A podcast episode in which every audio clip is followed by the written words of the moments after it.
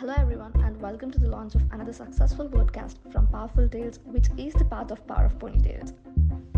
Power of Ponytails is a campaign organized by a group of ambitious people who want to bring up the awareness about breast cancer, cervical cancer, and how the hair loss has been taking place from the cancer treatments like chemotherapy. The main ambition of the project is to encourage the donations to the cancer patients. For me, after being a part of campaign and the powerful tales which made me motivated and inspired in many hard times and in many ways. Because the campaign has a live conversation videos with the cancer patients which help us and believe us and to be motivated in every way possible. The struggle of the team and the team members about the salon programs and the collaborations with the salons, fundraisers for the hair donation is remarkable and commendable. Talking about the podcast, it's being organized by the Powerful Tales team, which focuses on the people who identified as the transgenders, cross dress, or the people who lost their hair due to medical reasons.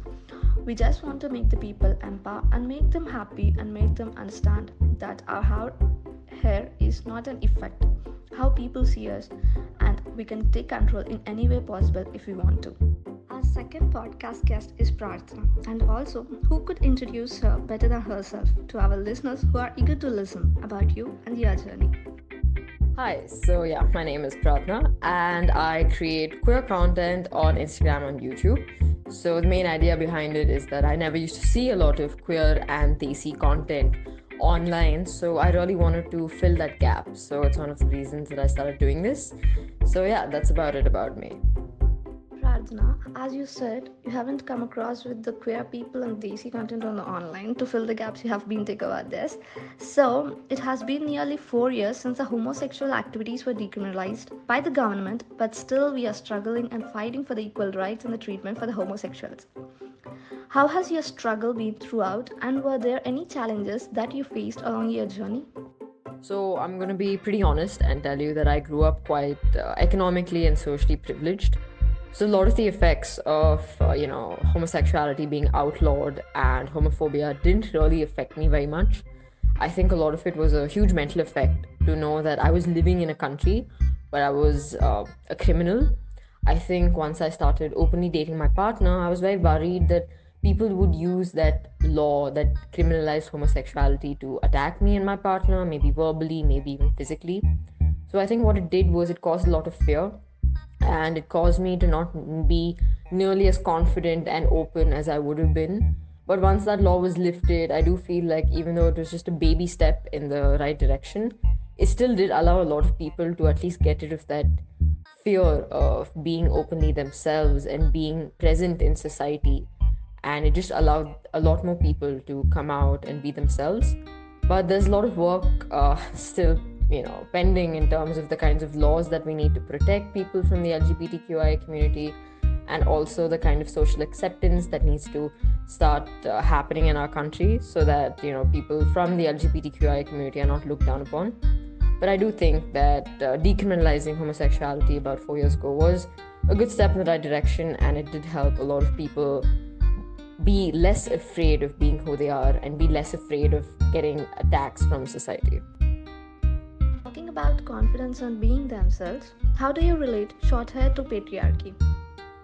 So that's honestly a great question. I think one of the main facets of patriarchy is that it places a ridiculous number of expectations on minority genders like women. And um, I think that one of those expectations always relates to how women should look because how attractive a woman is in you know a man's eyes is probably the most uh, you know value that most women end up having. So i think that having long luscious beautiful hair is something that is required of a lot of women. And we're sold a lot of products and a lot of images that tell us that you know you need to have long hair and that's what makes you a good woman. That's what makes you a worthy valuable woman. And I think uh, having short hair is a pretty big opposition to that because, well, you are willfully deciding that you are going to have a hairstyle that is, you know, apparently not patriarchally feminine, that's not considered appropriate for our gender by society. So I think that, yeah, a lot of women do maybe choose to cut their hair as a kind of rebellion against the lifelong uh, patriarchy that they tend to endure. And, you know, it just really shows us how pathetic the patriarchy can be, that the literal length of someone's hair can literally be a huge factor in whether the patriarchy is practicing itself or not. Thank you, Prarthana, for being very honest and uh, telling you the words which you want to tell for us and which you meant actually. And I literally agree to the words which you said about relating short hair towards patriarchy. And the conversation is very interesting as we go uh, talking about the patriarchy. And meanwhile, we would like to invite Vipul Garg for a song. इतनी सी हँसी, इतनी सी खुशी, इतना सा टुकड़ा चाँद का ख्वाब के तन से चल बनाई आशिया। इतनी सी हँसी, इतनी सी खुशी, इतना सा टुकड़ा चाँद का ख्वाब के तन को से चल बनाई आशिया दबे दबे पाँव से आए हौले हौले होठों पे उंगली चढ़ा के हम ताले लगा के च गुमसुम तराहने चुप के चुप के गाए आधी आधी बाट ले आज़ाद की ये जमी थोड़ा सा तेरा सा होगा थोड़ा मेरा भी होगा अपना ये आशिया इतनी सी हँसी इतनी सी खुशी इतना सा टुकड़ा चाँद का ख्वाब के दिन को से चल बनाए Asia Thank you, Vipul, for the amazing song. As we continue, we have noticed on your Instagram profile that you have a great dressing sense, but you and other women tend to struggle to purchase formal wear which doesn't necessarily have bows or short sleeves, some other way to preserve the so called femininity. Also, shopping in the women's section has been pretty traumatic for you to write. Can you share something about that and your cool dressing sense? Oh, that's an incredibly sweet thing to say. Thank you so much. And thank you, Vipul, for that fantastic performance. Honestly, um, I think that my dressing sense is something that I developed as a child. So, you know, back then it was something that people just labeled as okay, this girl is very tomboyish, so she likes wearing boys' clothes. And I did. I liked wearing clothes that were typically from the boys' section.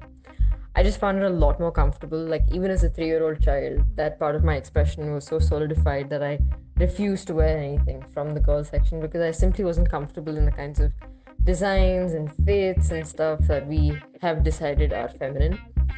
And um, yeah, I think uh, that dressing sense was probably the first thing that really materialized itself when it came to me being queer. Because you know the way that I express my gender wasn't very typically traditionally feminine. And that sort of built up to you know at a point in time in my teenage life when I came out as being a lesbian as well so for me that experience was very interconnected and yeah i think my dressing sense has been something that i have struggled with of course i have gone through certain times where i've tried very hard to look more feminine traditionally feminine look more like a woman uh, like a woman and buy stuff from the women's section. But I think at the end of the day, if I had to be authentic to myself, uh, wearing clothes that are comfortable to me are extremely important. And yeah, in terms of the suits and stuff that I now love wearing on social media, it's actually very hard to get formal wear, like uh, you were mentioning with Harika. It's just, you know, it's not something that we think uh, women need to be wearing. So we have great collections of dresses and tops and kurtas for women but because, you know, fashion houses and designers have decided that formal wear is not that important to womanhood, it's not something that we see a lot of. And whatever we do see is tends to be a little uh, definitely not my style. So yeah, I think uh, shopping is a pretty hard experience for me. I think it, that's true for a lot of people, and I just try my best to always be as comfortable as I can be. Yeah, shopping in the dressing style and the dressing sense is a major struggle for everyone. I agree with that. And also, being comfortable in what we wear is a major thing for everybody. And one question that we ask all our speakers because the entire project revolves essentially around hair. Do you think hair plays a vital role in the LGBTQ community in defining your personality? Yes, I think that this question ties up really well with the question about short hair and patriarchy. I think, you know, patriarchy and heteronormativity and uh, being cisgendered, it really ties a lot with um, a certain kind of appearance that men and women should have, you know, a certain ideal of how these genders need to appear and how men and women should appear. And I think when you're part of the LGBTQIA community, when you're not cisgendered, when you're not uh, heterosexual, then automatically this kind of expression and this kind of uh, appearance doesn't really suit a lot of people because it's not authentic it's not personal. You know a lot of people who are even you know not part of the lgbtqia community they'd want to use different means like makeup and hair and clothing to ex- express themselves authentically and not just express themselves in terms of how the mainstream wants us to look like.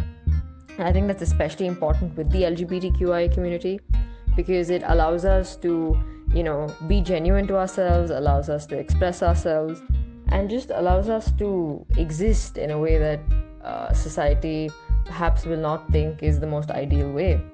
And yeah i think it goes a lot beyond just terming it as oh a superficial way of looking or just superficial appearance. I think it's very tied into our personalities. It's very t- tied into being honest with ourselves. So yeah, I think that experimenting with hairstyles is a fantastic thing to do, especially if you're from the LGBTQI community or even if you just want to personalize how you express yourself to the world.